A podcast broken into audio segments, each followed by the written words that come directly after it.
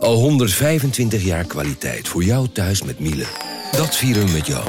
Ontvang nu tijdelijk een cashback tot 125 euro op veel Miele-apparatuur. Geniet van de kwaliteit van Miele. Voor perfect verzorgd wasgoed en kleding die veel langer mooi blijft. Voor een stralend schone vaat, even perfect als jouw diners. En een stofvrij thuis waarin echt hygiënisch schoon de standaard is. Check miele.nl voor alle feestelijke aanbiedingen. Ik ben al jaren ondernemer, maar waar moet ik eigenlijk allemaal aan denken nu ik voor het eerst personeel wil aannemen, voor het eerst ga importeren of voor het eerst een bedrijfslocatie zoek? Weet wat je wel of niet moet doen bij zaken die je voor het eerst oppakt. Check kvk.nl voor praktische stappenplannen. KVK, hou vast voor ondernemers.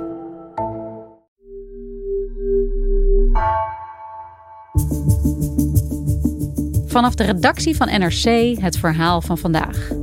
Mijn naam is Floor Boon.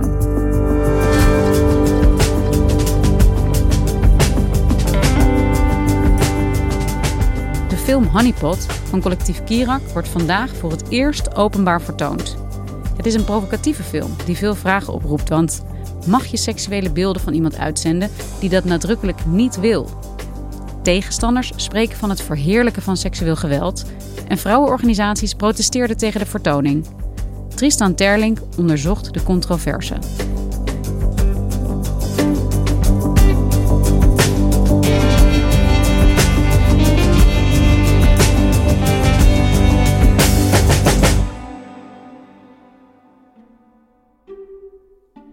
Vandaag in het debatcentrum de Bali in Amsterdam is er een uniek evenement. Uh, namelijk de vertoning van de film Honeypot. En Honeypot is een project van het collectief Kirak.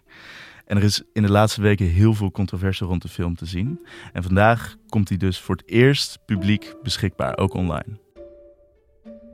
Het begon met een oproep op Geen Stijl. Een oproep van Jeannie Jane, een zelfbenoemd links meisje dat seks wil hebben met een rechtse man om de polarisatie tegen te gaan.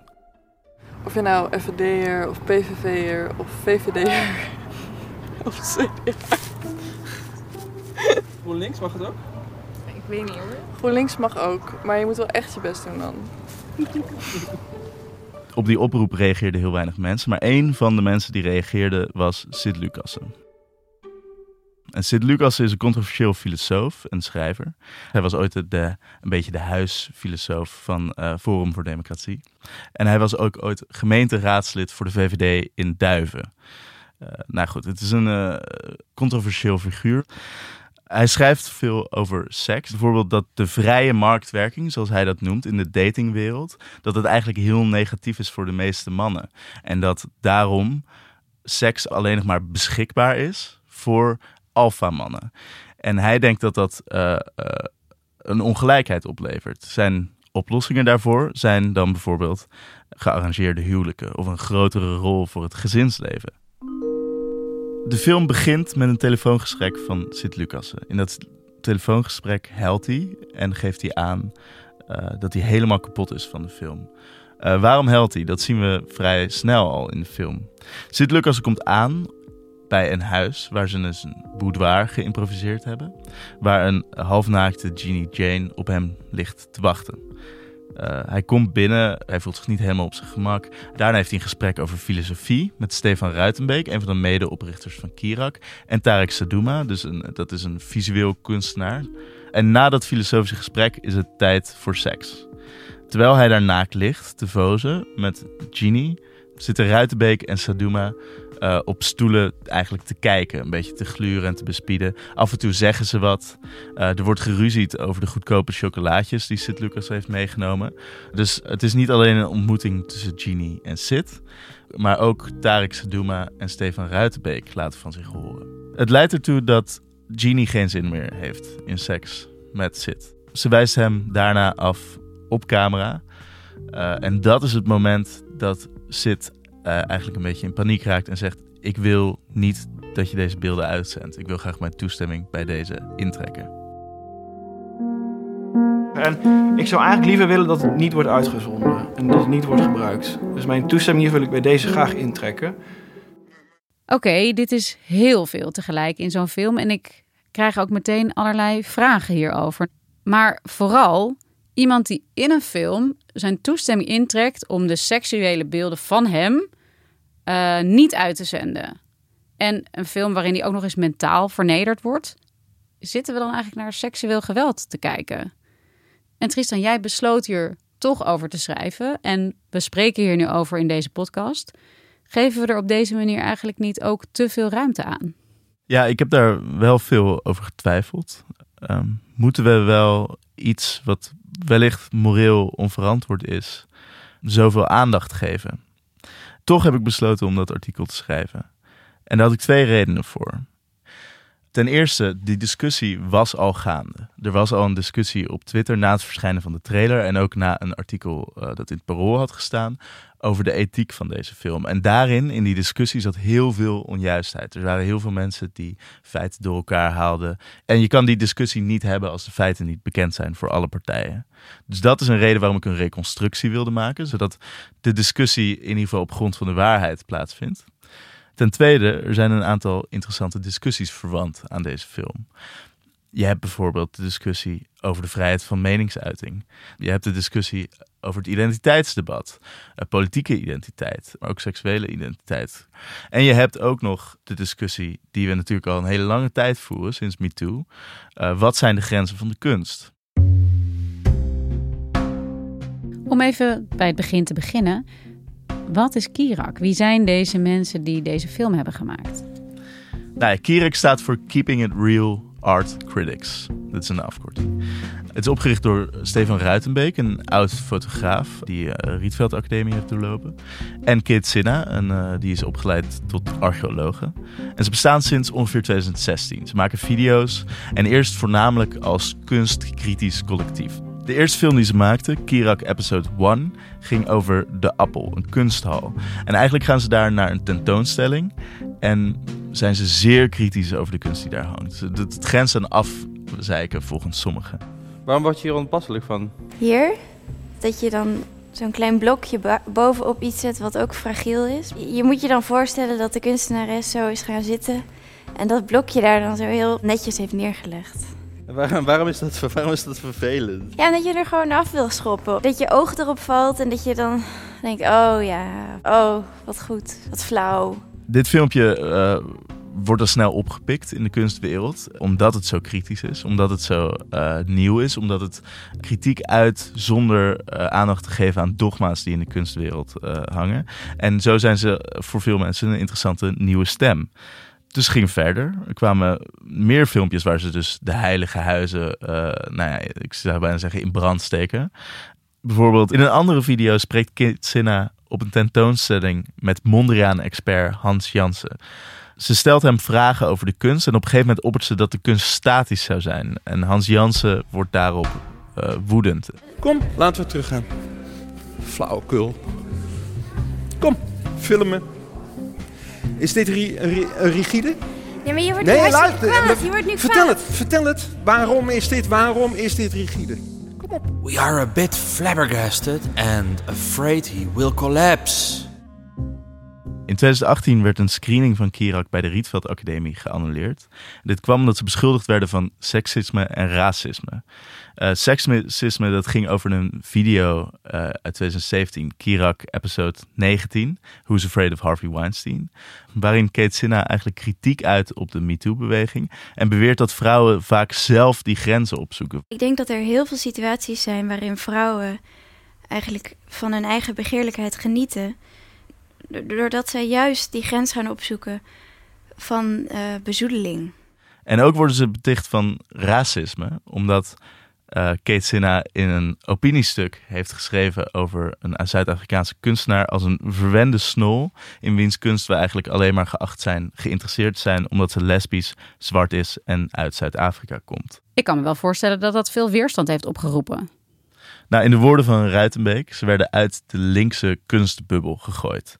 En je ziet dan, omdat ze dat kritische perspectief aannemen, dat ze omarmd worden door een andere bubbel. Hè? Uh, uit één bubbel getrapt, omarmd door een andere. De rechtsconservatieve bubbel. Geen stijl omarmt ze in die tijd ook. De Post Online wil ze graag interviewen. Je ziet dat in toenemende mate worden dat soort platforms de distributieplatforms voor Kirak-films.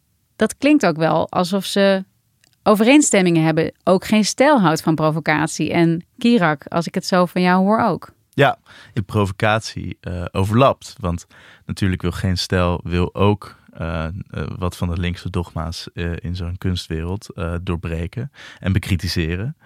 Op dat moment vinden ze dat dus terug in Kirak. En daarom wordt Kirak een tijdje daar heel populair. Natuurlijk hebben ze kunstzinnige motivaties. Maar een gemene deler in hun werk is wel altijd provocatie. En met provocatie is het zo dat je huidige provocatie niet kan onderdoen voor je vorige provocatie. Het moet altijd harder, het moet altijd controversiëler, anders blijft het niet verrassen. En daar komt deze film dus uit voort. De volgende film, die wordt misschien nog wel controversiëler. Op de première van Honeypot uh, hebben ze namelijk Julian Anderweg op een paard met een rozenkrans op een weg van bloemblaadjes uh, laten opdraven. Daar hebben ze gezegd: dit is Julian Anderweg. Wij willen hem hier graag verwelkomen in de naam van de kunst. En later verscheen er een bericht op Instagram waarin gezegd werd: Julian Anderweg is uncancelled. Maar wacht even, Tristan. Julian Anderweg, dit is de kunstenaar. Julian Anderweg, waarover onze collega's, Lucette Terborg en Carola Houtenkamer, een heel groot artikel hebben gepubliceerd. Uh, en daarin tientallen vrouwen aan het woord laten die vertellen dat hij ze mishandeld en verkracht zouden hebben. Deze Julian Anderweg? Ja, precies die Julian Anderweg.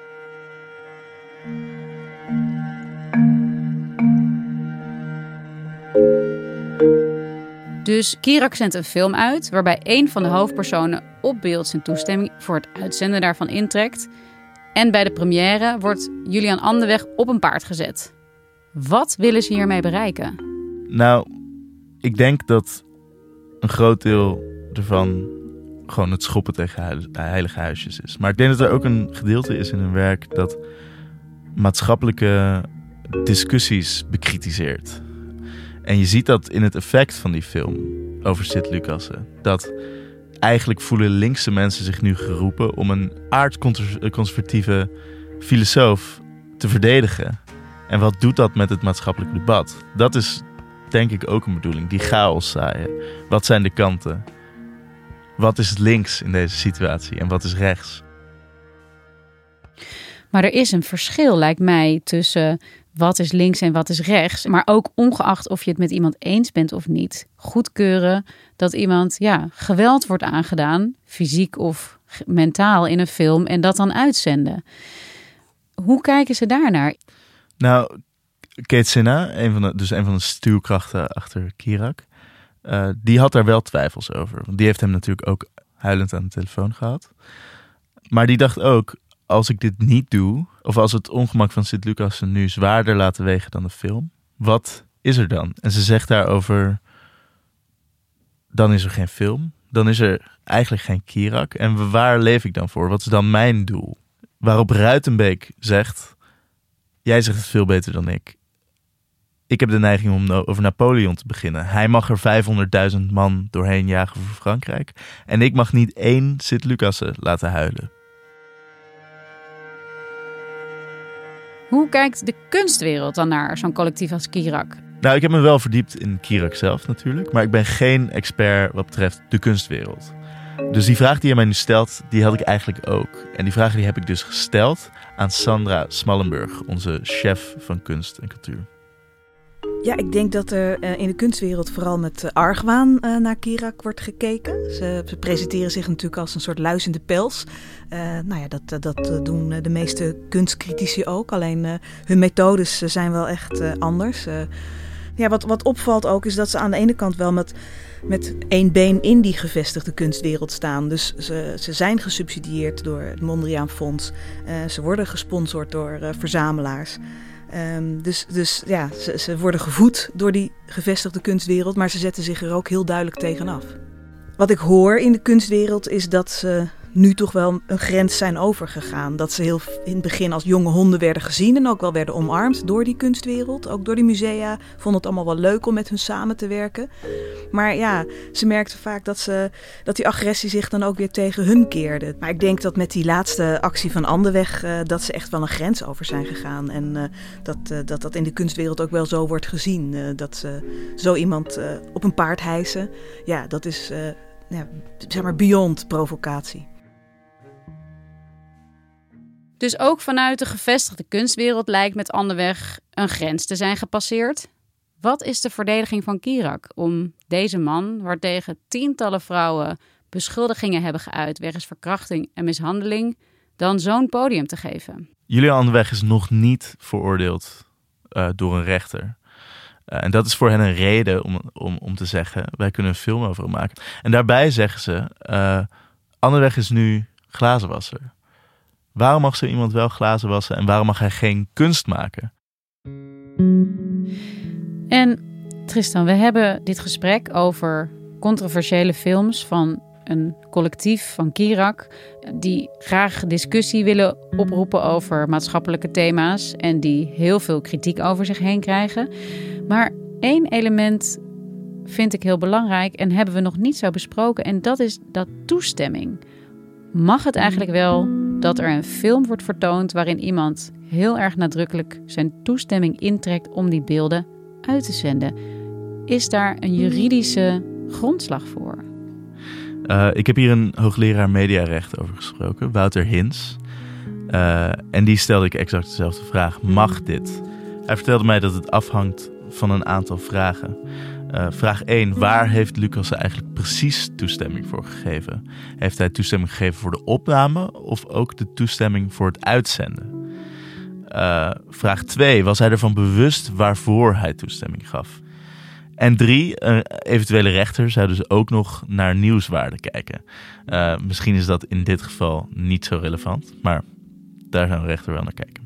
Dat wat je nu beschrijft is de juridische kant, maar er zit ook een grote ethische component aan, lijkt mij. Ja, dat klopt. En je ziet nu ook uh, in de discussie dat het uh, veel gaat over of Sint Lucassen wel echt toestemming heeft gegeven. Of hij wel toerekeningsvatbaar was toen hij toestemming gaf. En er wordt gespeculeerd of hij autistisch is. Dus dat dat misschien een, een invloed zou kunnen hebben op zijn onvermogen om deze situatie te beoordelen. En deze discussie raakt natuurlijk ook aan de discussie van seksueel geweld. Nou, het verweer van Kirak, of van Jeannie Jane eigenlijk, is... De man was gemeenteraadslid voor de VVD. Uh, hij heeft voor het Europees Parlement gewerkt. Hij heeft een PhD. Het is een filosoof. En nu moeten we hem behandelen als ontoerekeningsvatbare autist. Er is natuurlijk altijd, ook altijd nog het argument dat hij kende Kirak. Dus hij had kunnen weten waar hij aan toe was. Er is ook veel kritiek uit de rechtsconservatieve kringen. Daar wordt veel gepraat over het feit dat Sid Lucas zijn toestemming probeerde in te trekken tijdens de film. En dat zou dan een reden zijn om de film niet te vertonen. Daarop zegt Kirak, uh, dat vinden wij hypocriet. Want je mag altijd iedereen beledigen in die kringen. De vrijheid van meningsuiting is het hoogste goed. Maar nu betreft het iemand uit jullie eigen gelederen en dan opeens is het een probleem. Maar rechts of links, autistisch of niet autistisch, dat zou toch eigenlijk helemaal los moeten zijn van de vraag of dit ethisch juist is of niet. En of je daarom iemand mag schaden. Ja, dat, dat is ook zo. En wat je nu ook ziet, is dat veel mensen van andere politieke overwegingen nu ook de ethiek van de film in twijfel trekken. Uh, maar daar heeft Kirak geen boodschap aan. Die zeggen dat het ethische vraagstuk decadent is. En dat er best iemand geofferd mag worden voor de kunst. Ook Sint Lucassen. Dus zo begint Kirak ook aan te schoppen tegen de nieuwe rechtse bubbel door wie ze juist zo werden omarmd. Ja, ja. Dus eigenlijk worden ze nu ook geëxcommuniceerd in die bubbel. En uh, bijvoorbeeld geen stijl heeft aangegeven dat ze deze film niet zullen uh, verspreiden. Wat ze wel met uh, vorige films van Kirak hebben gedaan. En zij stonden natuurlijk aan de basis van, van het ontstaan van deze film. Dus daar zijn ze ook niet meer zo welkom. Want Tristan, waar moet een club als Kirak eigenlijk heen als ze zo meedogenloos zijn tegen de hele wereld om hen heen? Ze sparen niemand en sterker nog, ze schaden mensen in naam van de kunst. Zit daar überhaupt nog wel iemand op te wachten? Nou, ik denk inderdaad dat hun culturele afzetmarkt, om het zo maar te noemen, uh, krimpt. Ze zijn hun voornaamste distributiekanalen kwijt. En bij wat Ruitenbeek noemt de linkse kunstbubbel komen ze ook niet meer binnen. Uh, dus ik denk dat ze in toenemende mate toebedeeld zijn aan het kleine onderdeel van de kunstwereld, wat die opvattingen met hen deelt. Dat kunstwerk onwrikbaar is, dat daar iemand voor geofferd mag worden. Het is onduidelijk waar ze terecht zullen komen. Eén ding wat ik wel weet, is wat ik op die première zag. Dat er nog wel een heleboel mensen zijn die zitten te wachten op dit werk van Kirak, op die provocatie, op het schoppen tegen die heilige huisjes. En dat zal niet zo snel verdwijnen, denk ik. Dankjewel, Tristan. Graag gedaan, Floor.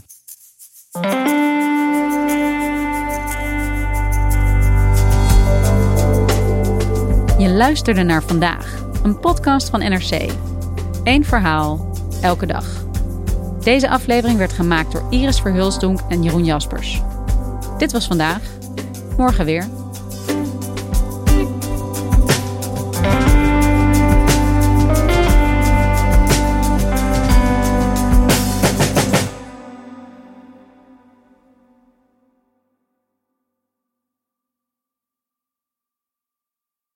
Technologie lijkt tegenwoordig het antwoord op iedere uitdaging. Bij PwC zien we dit anders.